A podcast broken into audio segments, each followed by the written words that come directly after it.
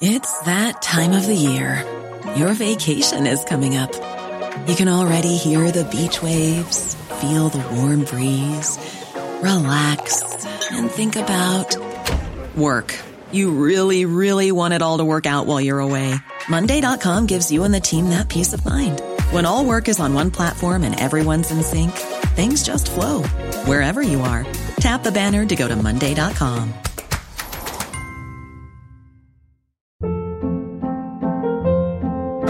Hold up. What was that? Boring. No flavor. That was as bad as those leftovers you ate all week. Keke Palmer here, and it's time to say hello to something fresh and guilt-free. Hello Fresh. Jazz up dinner with pecan-crusted chicken or garlic butter shrimp scampi. Now that's music to my mouth. Hello Fresh. Let's get this dinner party started. Discover all the delicious possibilities at hellofresh.com.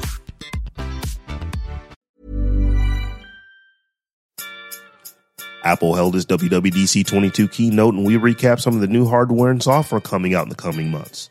Tesla and about 50% of other companies want their employees back in the office 100% of the time, but many employees are willing to change jobs and even careers not to have to go back to commuting five days a week. Oregon is shutting down its automated child welfare algorithm, which disproportionately flags African American children for mandatory neglect. And this week's spotlight shines on Professor James West, co-inventor of the electret microphone, which today is an industry standard and used in 90% of all microphone applications. We've got all this and more in episode 38 of The Tech Jawn. From Columbus, Ohio, I'm your host, Rob Dunwood. And coming out of Philly, it's your girl, Tech Life Steph. And out of Atlanta, this is Terrence Gaines, aka Brother Tech, aka Summertime is almost here. That means mosquitoes uh, are almost here. I got lit up this past Memorial Day weekend. Well, not this past Memorial Day weekend, but when we did go out and hang out for Memorial Day, um, mosquitoes did get me. So not looking get that bug that. spray on deck. So I got a um a filter, uh, not a filter. I got a electric uh mosquito repellent that Mhm. it pl- it charges up and it what it does is when you turn it on, it heats up some um repellent. I don't know what it's called, some oil. I'll call Like- it oil. probably like that um citronella or something. Yeah, whatever that is, and it heats it up, and then it it, it sprays it out like a 20, 20 diameter area to where it did all right for what I needed it to do. But as soon as you walk outside of that little area of protection, Yeah. mosquitoes is on top of you. So Get some deep. Yeah. I am, uh, you know, Columbus, Ohio, as compared to Atlanta, Georgia. So I'm probably two, three weeks behind where you are as far as the season is concerned. So it's not Memorial, Memorial Day. We're good. Mosquitoes aren't usually an issue. It's when we get to like the fourth. That is when it is just unbearable outside here. nope, Yeah, it's not already terrible hot here. down It's, it's bad outside my house because there's like moisture and cr- like creeks and stuff nearby. It's, it's always there's always like if I go out, if I take my trash out, I'll come back in the house with five mosquito bites. If I just put my cans out back out the out the garage, I'll literally come back with five mosquitoes. I'm like, I was outside for like two point seven seconds, Yeah. and they just they just they light me up. So I stay in there. But it's summer. I take summer though. It, it, it, it is summer. So listeners, um, this is the Tech Jawn. We also have a live stream, um, and a live show. So for anyone who's interested in actually watching us record this podcast live, you can do so by becoming a patron. So head over to patreon.com forward slash the tech Jawn and any of the tiers that we have over there give you access to our live stream and uh, our after party that we have after we get done recording the show. So just wanted to uh, remind everybody about that. Of course, last week we took a hiatus for the Memorial Day holiday, so we didn't do a live show, but Stephanie cut together the best of the Tech Jawn, which is kind of awesome. So we just put that out there and actually got some comments, folks actually. Oh yeah, I remember that. I remember this. Uh, so Nice. we, we glad that, you know, people liked it, but we're back. We're back. It seems like it's only been a week away, but it seems like we've been away forever. So we're going to go ahead and get into some of this tech. And today is Monday. The show will be released on Tuesday, but the big news for today, uh, is Apple's, uh, WWDC, uh, 22, uh, I don't, I don't know if you call that a conference. It's more of a, a, an announcement or a series of announcements. What would you what would you refer that to as? No, it's it's a conference. WDC WWDC stands for Worldwide Developer Conference.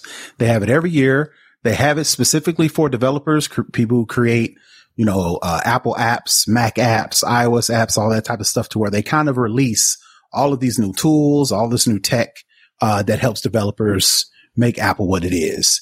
The first day of that Is is, the their keynote The announcement, where they okay. actually announce typically the past five or six years, they only do software. So they announce the upcoming iOS, Mac OS, iPad OS, Watch OS, all those new operating systems that will be available when the new hardware, specifically the smartphones, iPhone, iPad, Apple Watch, when those release later in the fall around September ish, that's when these new iOS, these new software platforms for iPhone, iPad, Mac, Apple TV, all the other uh, devices, when those will be available. But they spend the first day of the Worldwide Developer Conference to announce and let people know of all of these new software features. Mhm. But this year they did something a little bit different because normally, like I said in the beginning, they just announced software.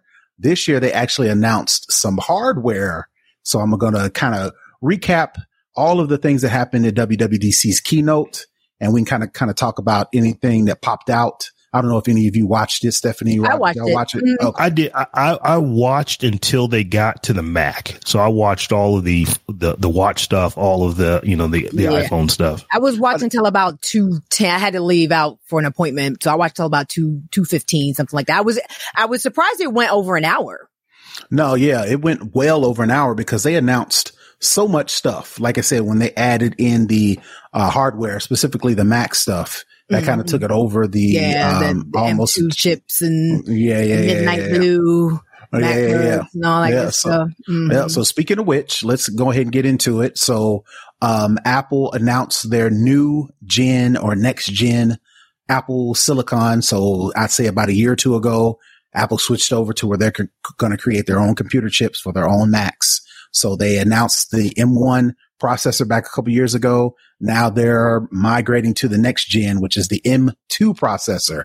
And I'm not going to get into all the features. I'm not going to get into all the specs. It's Some dope, people though. may, yeah, yeah, yeah. Let's just say you are going to get a much better experience, which is surprising because it's not going to be that more expensive than the previous generation, the M1 chips. So they've got these two new MacBooks, right? They've got the MacBook Air, which looks different than the previous uh, MacBook Airs. You think of the current MacBook Airs, they look, they have that little cheese wedge look to where it's like thin at one side. Right, right. Mhm. The other side, it gets thicker. They Right. have done away with that.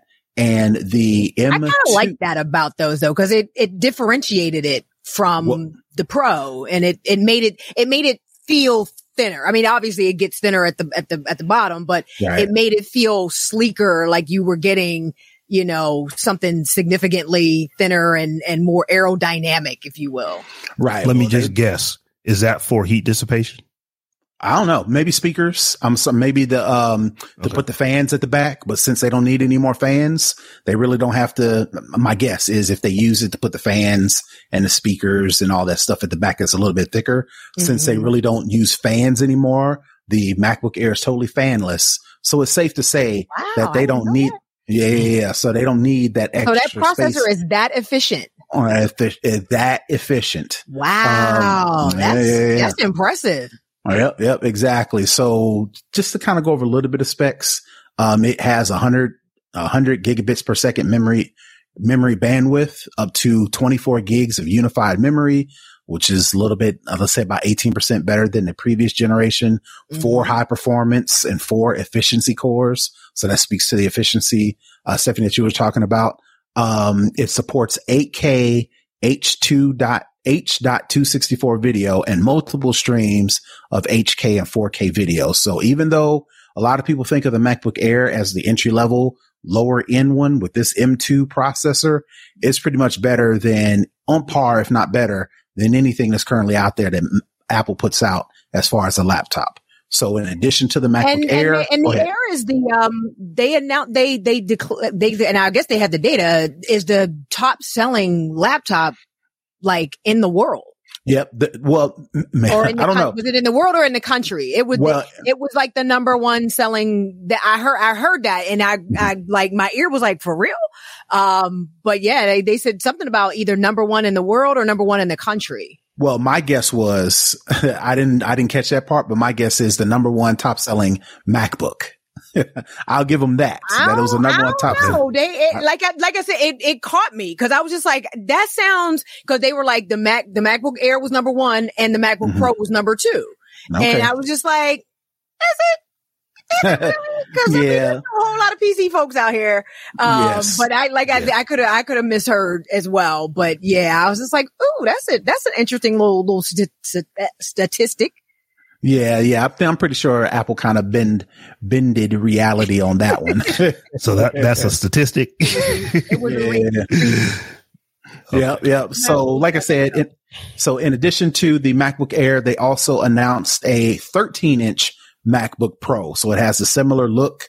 All of the devices have the similar look of the M1 Pro and the M1 Pro Max MacBook Pros that they announced past this past fall. They all Mhm. have that same look, but they're different sizes. The MacBook Air and the MacBook Pro are 13 inch versus the ones last year are 14 and 16 inch screen displays. So they're a little bit smaller, more portable, more compact, That's but the only that. thing I never liked about the Air. 13 inches is small. That's just, that's too small for me. Right. So, so now you've got the different choices. So if you want a 13 inch, like if you love the ultra portability, the, the, the thinness, you have a choice between the M2 MacBook Air and the M2 MacBook Pro, which has, of course, more features, uh, 18 hour video, uh, playback, uh, has, you know, um, half a day, if not all day battery life, all the extra features that a pro person will look for, but you got a 13 inch. If you want to go up to a 14 inch, currently you have the M1 Pro and the M1 Pro Max MacBook Pros that give you a 14 and a 16 inch. Can I, can I jump in real quick? I'm on Mhm. Apple's website right now. They're talking about MacBook Air takes everything users love about the world's best selling laptop to I'm the next sure. level. I'm pretty sure they. ah, um, Mm. they, they claiming it, whether it's true or not, they claiming it. we shall see, right? uh, but yeah, yeah, yeah. So now you, with the ne- new gen, um, MacBooks, you have an M2 processor and you have a choice between a MacBook Air and a MacBook Pro. Again, if you still want the M, save you, if you want to save a couple dollars, there's still the M1 MacBook Air and there's still the M1 Don't Pro. do. Spend the money.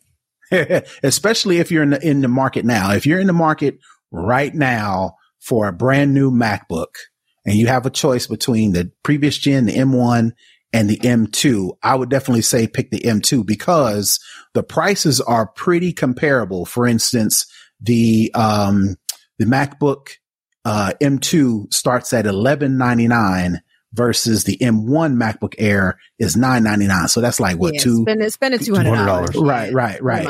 And then the M2 MacBook Pro, the 13S just came out. That'll be available next month. Uh, both the Air and the Pro come out next month. The MacBook Pro is 1399, so $1,400.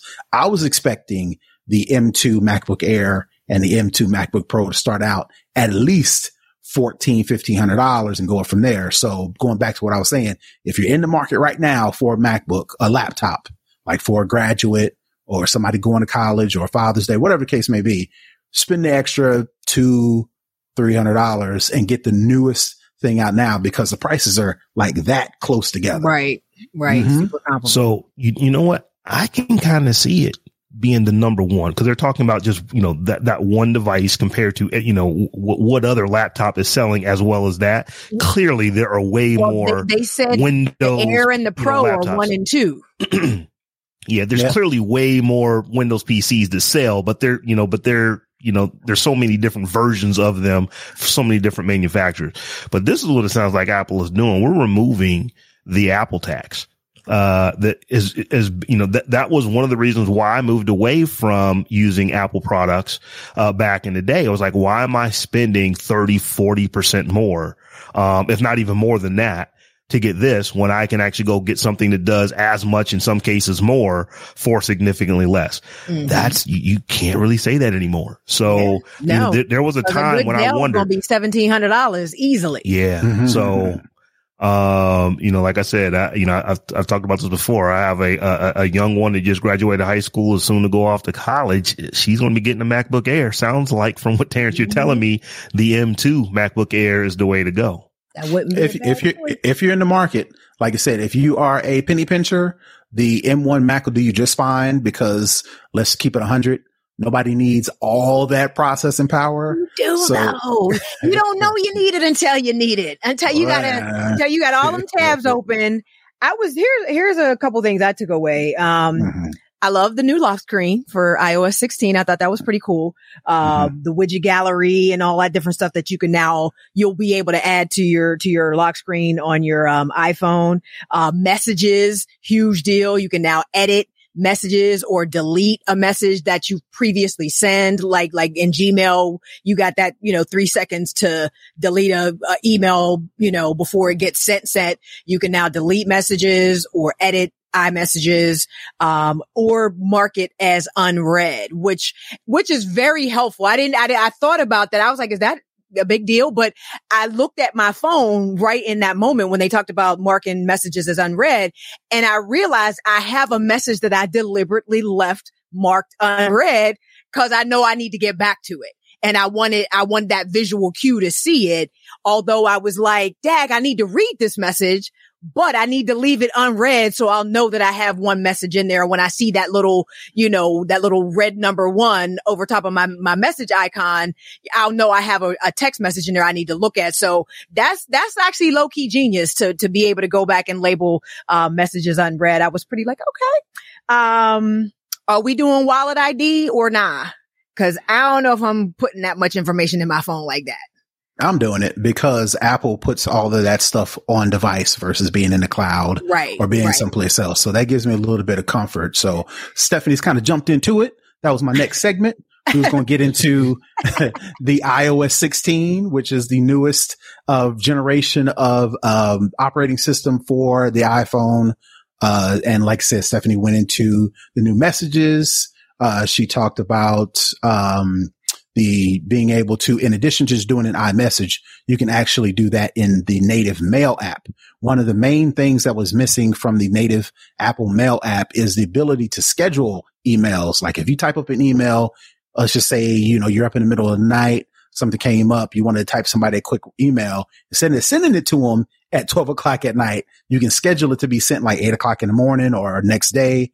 Um, you can actually unsend mail messages. You can, you know, if you sent something in error and you can do a remind me later. So similar to what Stephanie was mentioned to where she will mark a text message or an iMessage as unread, you can go into the native mail app and remind you to kind of have it send it to you at a later date. So instead right. of it not be instead of it being there, you have to go find it. You can schedule to remind you later. And like say in two hours from now, it'll send it as a new message. You're like, oh yeah, this, I do have to act on this. That's kind of similar to Gmail's nudge mm-hmm, a little mm-hmm, bit. Mm-hmm. Um, and Microsoft and Outlook has the same type of deal. Mm-hmm. Yeah. Yeah. I also liked, um, I mean, I, I can see keys in iOS. Um, they talked about like all the different hotel keys and different keys you can put in your wallet mm-hmm. and, and then be able to send them to somebody else. I was like, I can see that. I, I don't know if I'm putting, even though it's stored locally, I don't know if I'm putting my ID on my phone. I, I just, something about that. Like, I just see my phone getting lost and somebody having like all my information and just, I don't know. I don't know. I just, I don't know. I, I, I hate being so single threaded and, and have everything in the phone. And, you know, you just take, you're just taking this phone everywhere. I, I just, I hate being that single threaded. All right. Well, if you are interested, uh, you can, uh, Maryland and, um, I can't think of the other state. I'm gonna say Arizona. I Arizona. Think I think it was. Arizona. Yeah, yeah. First two to where you put your driver's license on in your, in the wallet app on your iPhone. Now, right now, that's only can be used at TSA. So mm-hmm. like when you go up to TSA, and you need to show who you are instead of pulling out your phone to where you're, in most cases, that's where your boarding pass is going to be and then have to reach for your ID. You can just have them scan both of them right there in the wallet app. So it saves you a little bit more time. Uh, one of the things that they mentioned in the keynote to where if it expands to like, uh, you're going to a club or going to a bar, um, when you show the bouncer or the person that's carding everybody, it won't show your actual date of birth. It'll just show you that you're over 21. Okay. So that's, that's kind of like a way to kind of save you from giving up all your information, which if you look at it, that's no different than giving them your driver's license and they read your date of birth. But Apple is still, they're big on privacy. Yeah. They're- yeah. So they're like, all right, well, let's, let's do something that you're accustomed to doing, showing your ID, but let's give it an Apple spin to where it gives you the impression or makes they you feel just a did little it bit the more same private. way. They they could have just did it the opposite way, the same way real IDs, like you know how under twenty one IDs are are vertical. Like Oh, I didn't know that. Yeah, I didn't you, know that. well, I, that might just be Pennsylvania. I don't know, but It if you're under No, it's, it's like that in Ohio too, but I don't know if all states have caught yeah, up to that. may not be because yeah, if you're under 21 in Pennsylvania, your ID It's is horizontal. portrait mode. It, it's in oh, portrait it's portrait mode, mode. Gotcha. instead of lands, landscape mode. I got you. Um, they could have, you know, they could have just did something like that for people who were under 20. If you're definitely under 21, just make it look different. So you Right. don't have to worry about masking and, and, and doing all of that stuff. But either way, protect my information. right. Protect Right. my So- info. So they had a bunch of new features for iOS. Uh, like I said, you can go through and check out a lot of the things they did a lot with CarPlay to where uh, there's a lot of manufac- A lot car of manufacturers. stuff. Yeah. Right. They're integrating things like you can customize the uh, dials instead of just listening to music and looking at maps uh, through CarPlay. They're integrating that into the car's UI to where you can adjust the temperature. You can look at the different gauges for speed, for, um, for temperature, for oil, all the different things. You can integrate that into CarPlay. That's not going to be for every They car. announce the So, cars. Th- that part I didn't really understand. It's like, why would I need to use my phone to control the temperature? In It's the not control. car? It's not control. It's a different customized, personalized user interface when you're looking at the different gauges through, and they're just using CarPlay as a way to connect to that versus like, so if I say if me and you share a car and I come into the car and I have a, a, a, a way that I look at the speedometer and I have a way that I, there's specific gauges that I'm interested in versus you come in and all you care about is the distance or the direction and how much Okay. tire pressure or whatever case may be. That is customizable to you to where when you, you have your phone and you connect to CarPlay, you can personalize all that versus, you know, having to adapt to whomever owns the car or whomever's settings. So that's just a way you can do that. Yeah, yeah, yeah. And, then it's you all know, we're trying to keep up with Android Auto because CarPlay wasn't fully integrated into the actual automobile functionality. It was like Right. that's where you get in all your music and your entertainment, but you can't actually do anything to the car itself, you know, via CarPlay. But they're, you know, like I said, like Android Auto now, they're trying to fully integrate the OS and, and make it be basically a car OS where you can, like Terrence said, customize the, the gauges and the dials and, and actually control some of the functionality of the vehicle through CarPlay instead Right. of it just being a glorified, Okay. you know, iPod or so, or something like that. Okay, now that makes sense. And I forget that sometimes when you, when you got these new cars, you don't have dashboards anymore. You have literally giant Those big iPads touch screens. Yep. sitting up to these giant touch screens that you can change the display. So, so that, that actually makes sense. Right. So, and one of the bigger, other uh, larger things in iOS 16 is the ability to add widgets and customize your lock screen. So you can add all kind of things to where you can customize how your lock screen looks. Like you can add personal pictures. You can change the filters. You can add different widgets to it, like sports scores. You can add the weather. You can add messages, uh, similar to if you are, are a Apple Watch user and you can customize the watch face. You can add different watch faces. You can do the same thing to your lock screen. And one of the things that they added was Apple calls it live activities. But if you're a Windows Phone user or you're a Windows Phone fan, they had live tiles to where what live tiles did would give you an at a glance look at information like your calendar, like your, Yeah, that um, live activity was dope. Right. Mhm. Basically, they just ganked that from live tiles to where it gives you an at a glance, at a glance look because, well, Mhm. not because, because the way notifications and the way the widgets work on the iPhone right now is not at a glance. It's just static information that you actually have to tap on Right. to get the updated information. Well, with the live activities, sports scores will change, the weather will Right. change, news will change based on how you customize it. So you can really get in there and customize your iPhone lock screen basically to your liking to where Apple really doesn't offer that type of customization Not through- typically. Yeah. not typically. So they're kind of opening up and saying, all right, we know We y'all like hear to you." customize. right. Exactly. So- exactly. We hear you. so this this is what was funny to me because I was watching that part of uh, uh, you know of the of the conference and Twitter erupted. Oh, I'm sure. With- oh, every there are Android user still on the planet. Windows Phone fanboys out there. Did Mhm. they feel some kind of way about what is it eight nine years later that Apple has Mhm. finally gotten around to doing something that uh, Windows Phone was doing back in the day? And when you know live tiles on Windows Phone, th- they were pretty dope. But it's Mhm. like, come on now. It's like you, you, No, no, you don't no, even no, have no. a phone to run that anymore. Exactly. as far as Calm Windows down. Phone is concerned, It's, so it's like, you know, it, it's just, it's just funny to me. Uh, I, I used to be that way. I used to be that way of BlackBerry. It's like, I, you know, this is BlackBerry's thing. Um, but I, I grew out of that. I don't know, a decade ago Yeah. and people are still doing it. Yep. People are still doing it. Yep. So moving on from iOS to macOS, I'm not going to uh, talk about a lot about macOS, but probably the things that stuck out to me the most in macOS, which is one, the new name for macOS. They moved it to macOS Ventura. So that's the new name for macOS. Uh, one of the big things they talked a lot about was Stage Manager. Stage manager was dope, yo. Yep. That's Stage basically kind of dope. Right. So if you are a lot of a lot of open applications, a lot Oh, of open tabs, right? Stage Manager makes it easy to actually go back and forth. This is like multitasking on steroids. Basically, Mhm. you know, you can see uh, when you when you go when you uh, initialize the Stage Manager, it'll put all of your open apps just off to the side of your open window, and you can actually click those different uh, applications and it'll minimize them, maximize them and move them to the main screen to where it's so much easier than trying to use gestures to swipe between desktops or always trying to go back to the bottom of your Mac, um, the menu That bar at the bottom. thing. Yeah. Yeah, yeah, yeah, yeah. So it's making it so much easier to, to multitask. And then the other thing was, uh, continuity.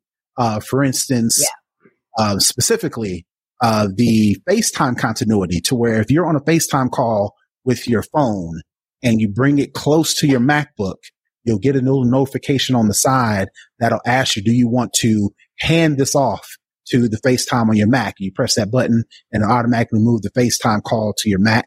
And then the other thing was you can use your iPhone camera as the FaceTime camera and it'll also work in Teams. It'll also work in Zoom. And I think there may have been another one, FaceTime, Teams, and Zoom. And I'm pretty sure there was another one to where instead of you using the, the Rudy Poot FaceTime front facing camera on your Mac, you can actually use your iPhone camera as the FaceTime camera with the, uh, the, uh, continuity, uh, handoff. So those are the two things I want to talk about for, uh, Mac OS Ventura. Continuity is a dope feature. There were a couple more things I liked. Um, I liked medic. I actually like the medications feature in the health app.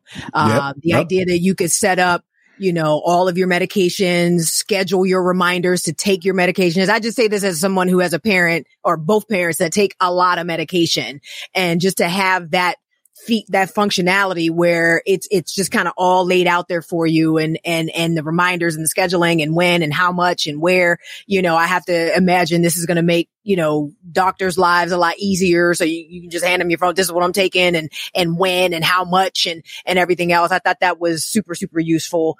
Um and then they have apple pay later now Mhm, uh, with mhm. wallets. So like, like PayPal has, you know, you can break it up and Klarna is, is a, is a service where it breaks payments up when you shop online and stuff like that. Apple also has now Apple Pay later Mhm. where you can break your payments up over the course of six weeks with no interest or service fees charged like at all. So I thought that and right good. and it's not just on apple purchases anywhere apple pay is accepted you can Mhm. use apple pay later because Yeah. i remember back in the day a lot of people got upset because they were trying to purchase apple products at like a best buy or or wherever the case may be and they were getting caught up thinking okay well i can use the apple installment plan and apple was like Mhm. no You can only use the Apple installment plan to where you can split out the payments in a year or two years no get no interest, but only if you purchase at the Apple store. A lot of people had an issue with that. So Apple was like, all right, I'm going to fix y'all.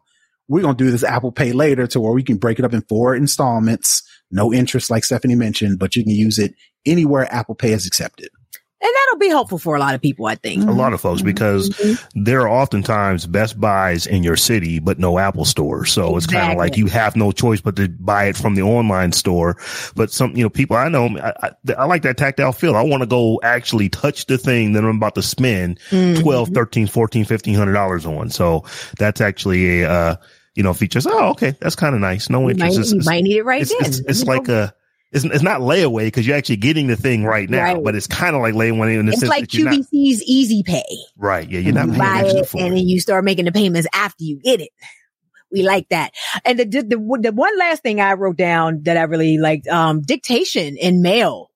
I thought that was like super dope. It was like you could transfer between audio dictation and typing and you could like highlight something and and dictate what you want to change it to without you know Mhm. like speaking into like that was that was pretty cool too i was like i i don't know if i will i'll remember to use that feature um but but it's nice to know that it's there absolutely, absolutely. So that was pretty much it. I'm, I'm pretty sure I'm missing some things. I'm pretty sure there was a bunch of other features because they announced a lot in addition to the hardware, which they spent a lot of time on because again, they want to move people to their own processor. So they got to get people used to doing that. But they announced a lot at iOS, uh, the keynote. Like I mentioned, this is a developer conference. So they've got a bunch of other, um, events, sessions, things like that, but you got to be a, an Apple developer. So you got to have an Apple development account to actually take advantage of those. But most people just tune into the keynote anyway, and then they tune out after that. there was one more thing um and i just i just jotted this down because we had talked about it uh when i was on dtns one one week about a month ago month, two months ago maybe something um they mentioned matter which is about to be the new smart home connectivity standard across Mhm. the board. Um, Right. and they just mentioned the fact that they're buying into, to the whole thing as well. And in the new home pods and, and all their, um, smart home stuff, um, will follow that standard. We've, I think, you know, a lot of people have been waiting for that for a while now, um, to be able to use these different devices together, Apple, Nest, you know, Google, whatever. Um, so that I, I thought that was interesting that they called that out specifically. Yeah, because that is a surprise for Apple because they were trying to proprietary everything, including Everything. smart home capabilities. But now they're like, yeah, our stuff is doesn't really work all that well together. So let's people to buy it. So, so let's go ahead and uh, standardize And with play all nice- these other play Yeah, nice with others. Yeah, Exactly. yeah. So, that was I, so I will actually say the last thing was kind of the first thing because it was uh what is the CEO Tim um Cook. what's his name Cook. Tim, Tim Cook. Cook. Uh-huh. He actually mentioned this. So I think it was last year or maybe the year before they had you know um at WWDC they announced a you know something that was going to basically help bring more women developers into the fold. He did talk and about that. And this year it's like okay you know um, we're moving um, to you know other marginalized communities and specifically have programs for black folks and latin folks. So uh, and it was right up at the front. So it was Mm-hmm. Right like that was like in the first two minutes of the Yep. you know of the keynote. I was like oh wow i wasn't expecting to hear that that quickly. So i just you know i actually took a note of that. And actually it, it started trending on uh on twitter as well uh when he said it. And it's like oh okay. So you know you know you- you're not you know mean, you're keeping on with the things you've been doing and Listen, like, you know, like don't let George Floyd's death have been in vain and, and, and don't fall off the wagon just cause it seems like everybody's moved on. You know what I mean? Like whatever you can do, like do that shit. No, Yep. yeah, like they they like no, we're keeping on with it, and we're adding more. We're we're actually specifically targeting African Americans and Latin Americans. So, I just thought that was interesting. Mm-hmm. Nah, that's a So- good point. It was. I'm Sandra, and I'm just the professional your small business was looking for. But you didn't hire me because you didn't use LinkedIn jobs. LinkedIn has professionals you can't find anywhere else, including those who aren't actively looking for a new job but might be open to the perfect role, like me. In a given month, over 70% of LinkedIn users don't visit other leading job sites. So if you're not looking on LinkedIn, you'll miss out on great candidates like Sandra. Start hiring professionals like a professional. Post your free job on linkedin.com slash achieve today. Ever catch yourself eating the same flavorless dinner three days in a row? Dreaming of something better? Well, HelloFresh is your guilt-free dream come true, baby. It's me, Keke Palmer. Let's wake up those taste buds with hot, juicy pecan-crusted chicken or garlic butter shrimp scampi. Mm. Hello Fresh. Stop dreaming of all the delicious possibilities and dig in at HelloFresh.com. Let's get this dinner party started.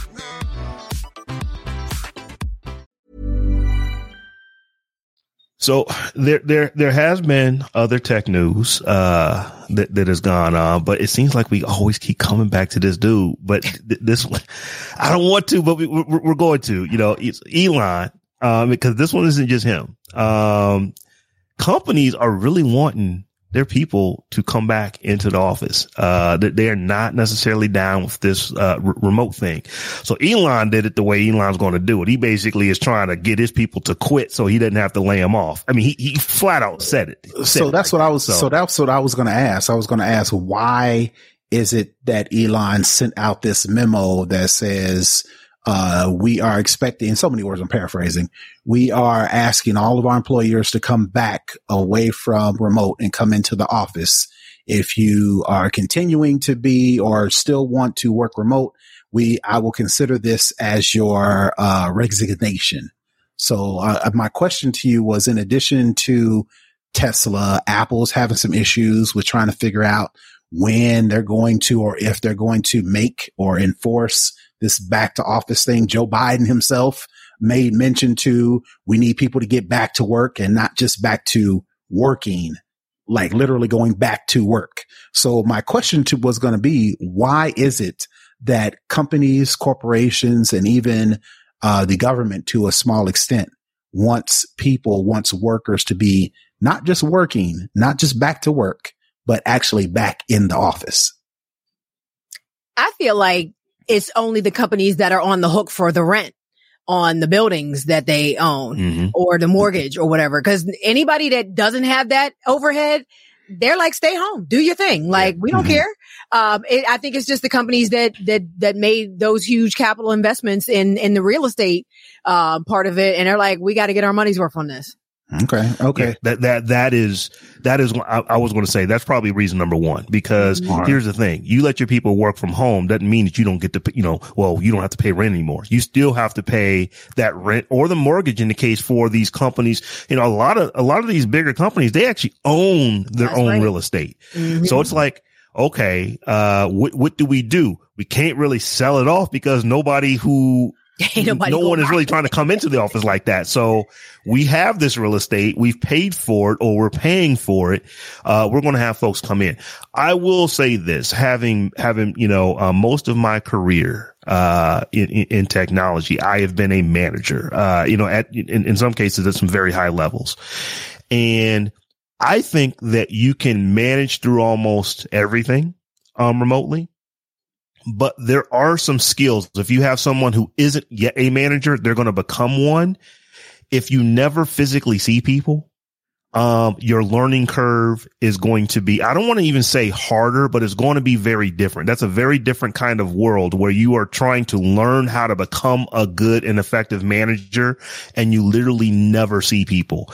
And I say that because I have actually had uh, you know, m- you know, managers, you know, from companies that may have been acquired where everyone was remote, but then, you know, we, we acquired that company in a city where there was an office. So now this is in the before times, people were expected to, you know, to come in and you would see, you're not really a good man. You know, you, you know, I, I'm surprised that you don't know how to manage through this. You've been a manager for three or four years. Well, you were a manager three or four years and you've never physically, uh, you know, I don't want to say met. You've probably had team meetings and stuff like that, but if, you know, it, it's just different. If you haven't actually learned how to manage people in person, it is a different thing. Um, so I, I, I do know that there are some companies that are looking at it from like that. They say, you know, how do we actually, you know, make our next wave of managers? But I think it's just, this is one of the things you're going to have to actually Money. manage through. This is yet Right. another management issue that you're going to have to try to figure out. Um, I and- can see, you know, requiring two days a week or, or some, you know, hybrid thing. I, I mean, I can see that. That that's reason for for that eh, very point, so that you get that time, that face time with other people. You can learn those skills, you know, and and people do work, you know, uh, better, I think, together. But I would defy anybody to show some stats where so show some productivity stats that that that says that productivity has declined because i just don't think you're going to find that anywhere everybody keeps saying oh they say they're working but are they you know there was a uh um a senator or maybe a representative from some state that has never worked in, you know, he works remotely all he's his whole career has been remote, but he was like, yeah, people need to get back to work because you don't know what they're doing. Yeah. And I'm just like, show me some stats that says your productivity has declined as a result of these people at home and you might have me, but I, I don't think you're gonna, I don't think you're gonna find that anywhere. I think it's just and This is one of those things to where I, I don't want to say it's going to be easy to manage through this, but you can manage through it. If you have someone who's not performing, um, well, you know, you know, generally people go on performance plans before you just flat out release them, um, unless they're just, just horrible employees. But if someone's having a performance plan, well, that might be the, you know, thing you say, okay, well, you need to come back in because of these things, you know, right. you know, you, you know, he, here are the reasons why you're not meeting um, milestones. You're not, but, you know, your deadlines are slipping, but exactly. But you're going to find that there's a lot of folks that they absolutely thrive in a remote environment. And this is one of the things that these micromanagers have to get past. Mm-hmm. Um, you know, I understand that there is a difference between, you know, someone who is hourly and salary. I, you know, I, I get, I get that. But you have to start thinking that even when you have somebody who is working remotely and they're hourly, just because they're not doing the thing right at the second, you have to, you don't, don't look at, are they in front of the computer, logged in, looking at you, looking at them? Don't look at it like that. Are they productive? Are they getting the job that you're paying them to get done? So it, done? It, and when you start looking at it that way, you know, I think that you just have to get some of these old folky companies. They have to start mm looking at how they manage their people differently and how they actually look at their productivity, you know, productivity differently. Um, it ain't even, it, it ain't even all that. I'll tell you what it is. These companies want control over their employees. And the that, one that way too. they, the, the, one way they controlled them was controlling their time. Mm-hmm. When you are working remote, whether you're productive, product, uh, product, productive or not, you could be not productive, but as long as you're getting your work done, you can still get your work done. But they wanted control over your time. And mm-hmm. now people have more control over their time while they're at work they are coming to the realization that this I job never needed to do this shit and work in an office anyway. Or, so, or this job does not define me. And a mm-hmm. lot of mm-hmm. people who work at companies and work at corporations, millennial, uh, baby boomers, older generation, they, who they were was what they did from nine to five. Now, pe- now people are starting to explore. They're trying, starting to learn more about themselves. And what they're learning is I am not this job, but they couldn't do that when they were in office because when they were at work, they were in the mindset of, I have to do this job and I have to compete and I have mm-hmm. to excel and I have to perform. Support my when family and I gotta make this money and this when I'm is the home, only way to do it. And when I'm at home, it's like, oh, wait a minute. So I can compete, I can excel, I can perform and I can learn about myself. I can spend time with my family. Okay, so wait a minute. TikToks on the on the on the low in my and it, and, but they were doing that anyway. They were doing that anyway. They were doing that in the car. They were doing that on lunch break. They were doing that at the desk when they were at work. But what people are just just finding out is I am not my job. So let me explore some of these other things. And that will force mm-hmm. people to either move around to different companies because they, they thought that, okay, well, this company is in this logistically in my area, but now I can go work for anybody. So let mm-hmm. me explore. Or, okay, now I have more time to spend time with my family. Well, let me explore a company or a job to where that'll give me more time. And these companies don't like it because they can't control your time. They can't. Yeah, we actually talked about this a few, you know, um, a few several episodes back, uh, where we were talking about how certain cities are becoming tech hubs where there are lots of black and brown folks. And that's just because, well, if you put you know, satellite offices in those places, uh, then you can hire more of those people and your numbers are going to get better. Um, but here's the other part of it now is that you can hire somebody who lives in Atlanta, but they're working in North Carolina. You know, they live Mm-hmm. in Cleveland, but they're working in Cincinnati or they live in Cincinnati and they're working in Florida. You know, remote work allows you to do that. So you really can actually try to find the employee that really wants to be there because here's another thing that, uh, that the, the uh, pandemic has, uh, you know, not exposed, but it has shown a lot of, well, yeah, that's the word exposed. It exposed a lot of people to, I don't have to work here. I can go somewhere else. It's like, Exactly. you know, and you, and you laid and, me off and they and I, the companies ain't about that life. Like they trained us to be drones, right. and we're not drones anymore. And they Mhm. don't and they don't know how to respond to that. Nope. So like, you know, good companies are going to figure out how to, uh, you know, they're, they're going to figure out how to actually manage through this. Do I think that, you know, people are saying, oh, the end of working in an office, uh, you know, is here? No, that's not going to be the case because there are plenty of people. Um, I have friends. I couldn't wait until my office opened back up. Why? Because I was at home with four kids Right. that are just, you know, and I, know, I had no peace. It's like as soon as I'm, you know, d- daddy's door is shut or mommy's door is shut, you can't come in. But when that door is open, it is like children and family members not realizing that you're actually at work. So when I go to work, that's actually like a little bit of an escape for me to actually just get away from all these crazy people that And- I spend my life with. And let's keep it a buck. There are some people who hate their home life and they are the office Right. Butterfly to get Yes. and they're going to happy work. hour, the happy hour kings. But when they, They, go home, be a whole different person. Yeah. they pull up into the driveway and they sit in the car for two hours because they hate going in the house. Right. So let those people come to work. You know what I mean? Like it should, it should be a choice at this point. You know, like I said, I wouldn't necessarily have a problem with a mandatory two day a week or, or something like that. Um, or you got to show up for the status meeting, you know, every Friday or, or whatever the case might be. But, but to just say you got to be here or you're fired, like that's the Yeah. cop out. That's the Yeah. cop out. um, like said, so Musk is doing that because he basically wants people to self lay themselves off. Because if he, you know, this dude came out and said, it's like, when, when have you ever heard of a company saying we're going to lay people off before they actually do the layoffs? That never happens. This is what I wrote about that whole thing. I don't know if you can see it. The- why are we still talking about it?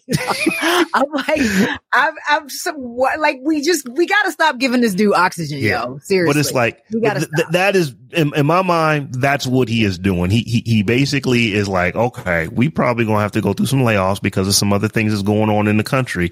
So let me do this. Let me piss off enough people that will quit and go leave and find other jobs. Well, that he- way, I don't have to actually lay people off and like pay benefits. dude. He's that dude that Yeah. would get you to break up with him. So he, like, act like an asshole to get you to break up with him so that you, so that he didn't have to do it. You know what I mean? So- that's, that's basically, you know, man 101. that's in the, that's in the F boy handbook, basically. the F boy handbook. All right, so I, I want I want I want to heed your note, and we're gonna get off of Elon Musk. Please. and we got to talk about this story because this one is like, what did y'all really think was going to happen? But let me read, you know, let me read the headline here. Oregon shuts down child aware child welfare AI after it targets black children. Nobody thought this was going to happen. It's like I, I'm I'm telling you, uh, companies hire black folks, get them get get them in there and ask them questions about, hey, you know, what do you think is going to happen if we actually create AI to help us identify problem areas? Um, You're giving them too yeah. much credit. You're giving them too much credit. They don't care. They They, were don't. going to do it anyway. And So- the only really reason why don't. they, and the So- only reason why they stopped is because they got pushback. If they didn't So- get pushback, they wouldn't have did it. and it's like, you know that this is is problematic. So like you think they would turn it off immediately. It's like, no, we're going to wait to the end of the month to, you know, to get rid of this. But essentially what is happening is that they have used artificial intelligence or they're using an algorithm to try to determine when you should actually investigate as compared to when you don't necessarily need to investigate and go figure um, that the number of black children that need to be investigated for potentially uh, being replaced or putting into foster care is uh, higher uh, than Proportionately uh, than higher. disproportionately higher. Mm-hmm. And I looked all over to try to find exact numbers. What I was able to find were people who were just like on Twitter or who were on Facebook who were talking about this. The numbers were ridiculously higher. So they're already higher for black children even when humans are doing it because you still have all the biases that these social workers have just going in, you know, into that. But when they put it to computers, and it's like, wow, the, the numbers are ridiculously higher. So there's, you know, they, they use the word disproportionate, but we're, we're talking about some people are saying it was orders of magnitude higher. Right. So, um, you know, so, so what are the issues here? Um, you know, some defenders are saying, well, we never actually used race to make determinations, but what they were doing was that, well, well, if you are in this housing project or that housing project, we're going to give it a score. Oh. Well, this housing project, that housing project is, is predominantly nine percent black folk. Black. so so so so yeah, you didn't say it was for black folks, but you just said that we're going to give this. If you live here, here's a particular score. Um, one of the uh, comments that I actually read on this was really interesting. You were giving, um, you know, like uh, housing projects. You, you were basically giving the projects this score.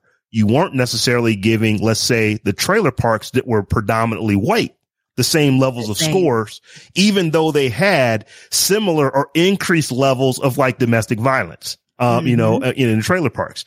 Um, and the rationale for this was because, well, those are individual homes. It's like last time I checked in the projects, they're individual apartments. It ain't oh, like it's just one big group home, you right. know, group home that everybody lives in. Right. So it's like, so even that, if you, if you look at that, it's like, okay, here's a trailer park where you have, you know, basically poor, uh, you know, poor white folks that are, that are living. You're not going to give them the same type of scoring that you give the housing project on the other side of town. Um, and then you're just curious as to, well, I wonder why we have all these discrepancies, but because we have them, it's not a good look. Let's go ahead and shut this down. This just, it, ooh, it really got in my cross. Like, because how did you not know that this was going to actually, you know, be again, as you said, they didn't care. You know, they did right. know they exactly. Yeah. They knew. So because I looked at, I went back and looked at the, um, cause they, they modeled this off of a, uh, system in Allegheny County and, and Allegheny County sparked my interest because that's where I'm from, it's Pittsburgh. Um, mm. And like a couple things stood out to me from, from what, like that system was flawed from the beginning. So the idea that you would then take you know, even pieces of that system, um, to use for your, you know, uh, CPS services and things like that. You know, you were starting out, you were starting from behind all out the gate, basically. Um, in Pittsburgh or in Allegheny County, um, no transparency. So you don't get any insight into how the score got determined or, or, you know, why you've been charged with neglect as, as, as opposed to someone else. Um, social workers disagreed with the score one third of the time. I'm like 33.3% is a lot, you know, that, that's well beyond any re- reasonable margin of error where you can just say, Oh, well, it just wasn't, you know what I mean? The, the system wasn't working that time. Like if you're disagreeing with the system 33% of the time, that system does not work, period. Right. You know what I mean? And, and, you know, the, the disparity in, in how often, you know, black kids got singled out for neglect versus white kids was 32.5% versus 20.8%. That's a huge disparity. That should have been a red flag as well. Um, and in was, Oregon, mind you. No, this was, black, this was the Allegheny County. County. Yeah. Okay. Gotcha, yeah. So gotcha, I'm, I'm just kind of laying this out to say that this system was flawed from the jump. And mm. the mm-hmm. fact that y'all decided in Oregon was like, oh, we think this is going to work out great. You know, with all of this data here already showing why it doesn't, why it's not effective enough yet to be used as a determinant, you know, like the, mm. it was willful ignorance at that point. You know, there so, was a point in the in the in the Allegheny County uh, use of this system that they were getting errors for two years, um, like erroneous scores for two years. So it's just like y'all knew this shit was whack from the beginning. Like you should have so, just not used it. Here, here, here's the big thing. Like I said, I looked hard. I could not find numbers for Oregon, but the fact that they these were the numbers that they had. They this is how bad it was in the Pittsburgh area and they still decided to use it. Exactly. And now they're saying it's so bad there that we have to stop using it. So you can only assume that is worse than what it was in Allegheny County. And I'm just like, you, you knew going, like you said, Terrence, it's like they didn't care. They, they, They knew going care. in that this was going to be an issue. Mhm. But what's, what's interesting is that there are still so many people that are, you know, in support of it. And it's like, it's, it's making our jobs easier. And it's like, is it? It's like, It's cutting costs. You're using is an what they- algorithm. Not making the It's jobs cutting better. Costs. It's, It's, cutting costs. So, but yeah, this, this one is, it's, it's another one. We go back to our very first episode where we're talking about how AI sometimes is just not feeling us. well, Um, this one is, I, I can't really blame this one on the AI. You knew before you put this system in place that it was going to be problematic, were yet you still well did aware. Well, Well, s- aware. So this uh, quote from Senator Ron Wyden, who's a, a representative in Oregon, kind of highlights the issue with AI as a whole. Making decisions about what should happen to children and families, take that out and insert whatever you want to insert it in based on what your what what system is working for is far too important a task to give untested algorithms Right. which again, like I said, if you put that in, uh, police identifying, if you use that with security cameras, if you use that for whatever the case may be, uh, an untested or even a tested algorithm, um, and using that to make decisions about an into- important task without any sort of human interference is a recipe for disaster. It is. And it's just like, And granted, Um, you know, shout out to CPS workers. Their their jobs are you know, Already her- hard. Herculean, mhm. um, and, and Underpaid. impossible. Yeah, and they're, they they they have an impossible task um, presented to them every day with the number of cases they have to investigate and everything, and and and and using technology to try to make that workload a little bit more manageable. You know, I don't necessarily have a problem with it, but when you already know that that the technology is flawed, um, and you decide to use it anyway, like that's a problem.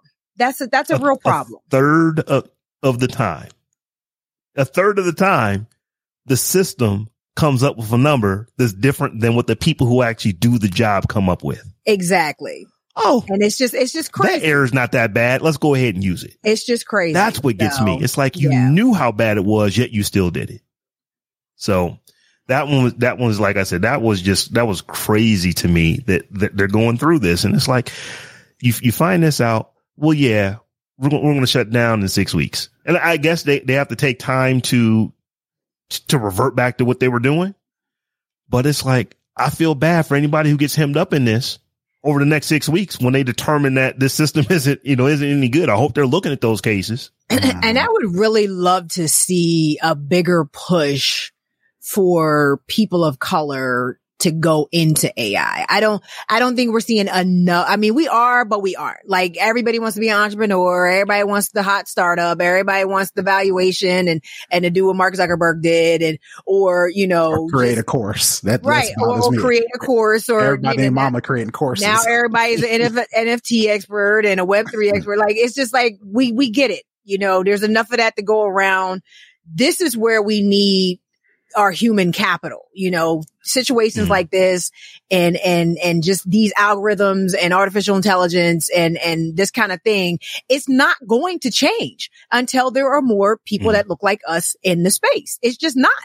So there's no will to do it. There's no intention. There's no, you know, it, it's just, it's just not going to happen because you don't, you, you, it's almost, I mean, they don't care. I'm going I'm to stay with that theory, Terrence, but, but, uh, but it, it, but it's also almost you don't know what you don't know. If you're not black, you ain't looking for the, the, the black stuff to pop out that you need to Yeah. take into consideration. You know what I'm saying? So it's like w- until we get more of us in these spaces, we are going to continue to have these conversations. And, you know, I think we need to, to do a better job of, of steering, you know, young people into these, into these industries and these spaces.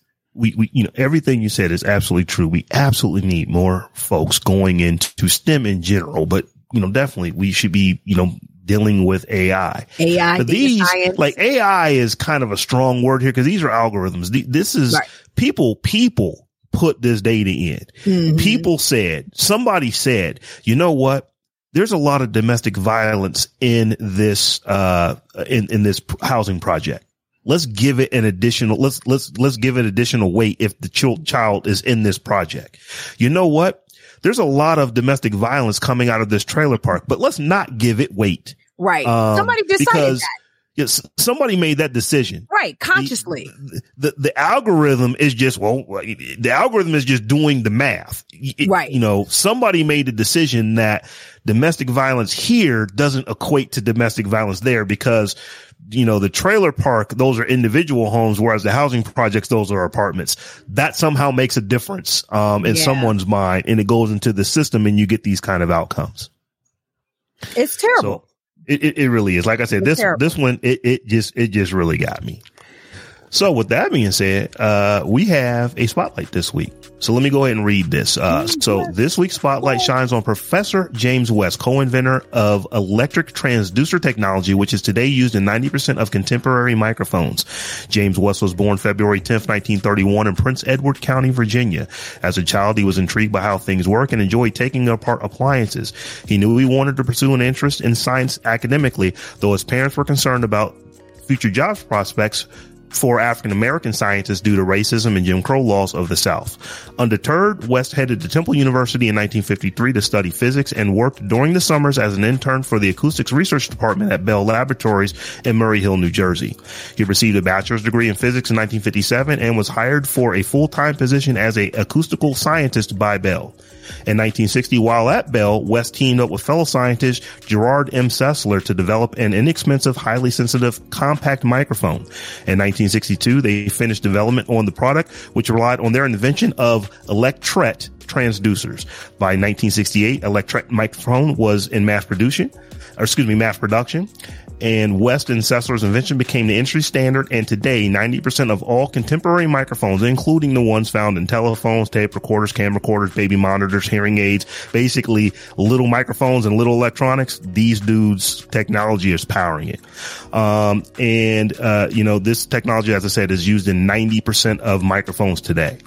West was appointed a president elect of the Acoustical Society of America in 1997 and joined the National Academy of Engineering in 98.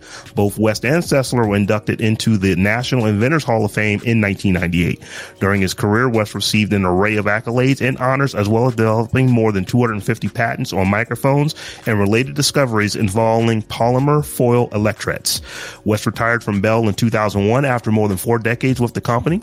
After interviewing with several universities, West chose Johns Hopkins as and became a research professor at its Whiting School of Engineering in the Electrical Computer Engineering Department and has worked with initiatives to entreat women and students of color to explore and pursue careers in the fields of science and technology. So once again, we're shining our spotlight on Professor James West. Professor James West. And So, and we all we all used to use microphones that were uh, from this technology. We have kind of changed over all of our microphones now. These are condenser microphones, but or excuse me, these are dynamic microphones. But the condenser microphones that we used to use, uh, those Blue Yetis, is exactly the uh, type of uh, uh, technology that uh, you know uh, you know he he came up with. And, uh, it's just pretty cool when you think about it that, you know, it was a bruh and, you know, and, and, you know, his, uh, fellow scientists, but they came up with what most people think of microphones or what most people use as microphones. We're using those today and 90% of all the stuff that are small that have mics built into them. Yeah, I was going to say it's crazy that uh, he spent four decades doing this, and instead of saying, you know what, I'm going to retire and relax and sit by the beach or sit by the lake or play with my grandkids, he still has to. Well, I'm pretty sure he felt he had to um, go into school and persuade uh, women and students of color to explore and pursue careers in science and technology. You know, it's just that call, that challenge that um, some of us have to take up. You know, that in normal situations, he could have spent four decades at Bell in 2001 and be like, you know what? I'm out. Done. I'm out. I'm, I'm, I'm getting that boat and I'm going to be on it as much as possible. Nah, mm-hmm. he's like, no, let me go to the university level and get as many young women, as many young men that look like me doing these kind of things. And, you know, we, you know, in, in our, in our community, we always, you know, see the entertainers, the basketball players, the football players, the singers, the rappers. Those are the folks that get a lot of the accolades what our children are looking up to because those are generally oftentimes the only positive people that they see, you know, in any type of media. But no, the, you know, um, you know, folks like Professor West here, th- these are the heroes. These, these, are the ones that if, if you can catch someone and say, Hey, it's cool to carry the book. It's cool to actually go to that math class, to take this math class.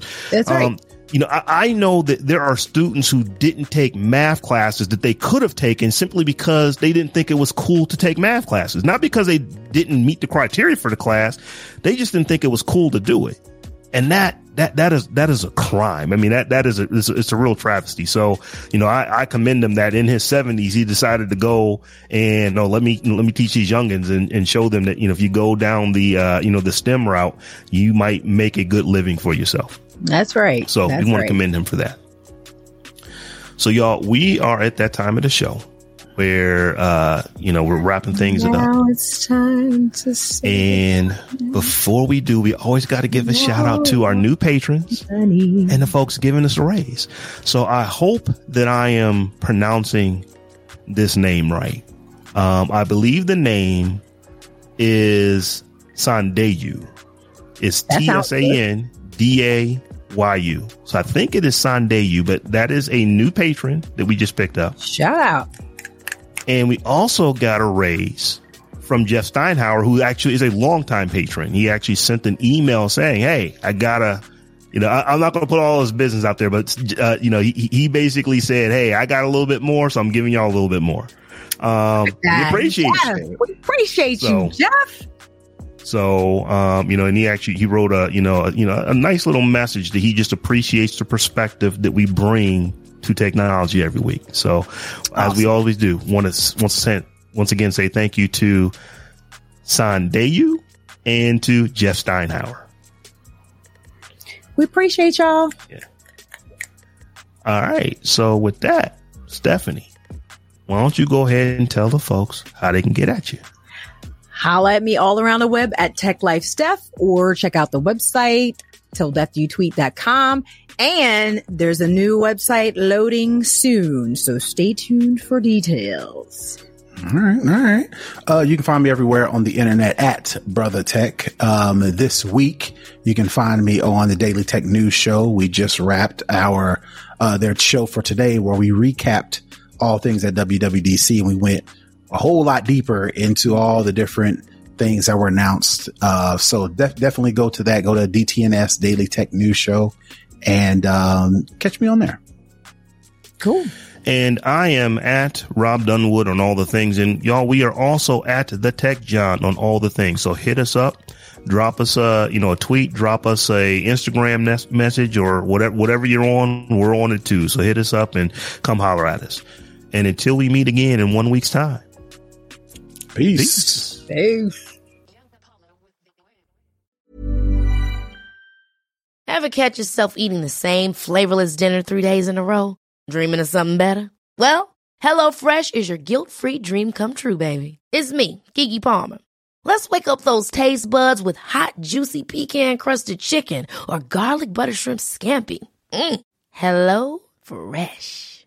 Stop dreaming of all the delicious possibilities and dig in at HelloFresh.com. Let's get this dinner party started.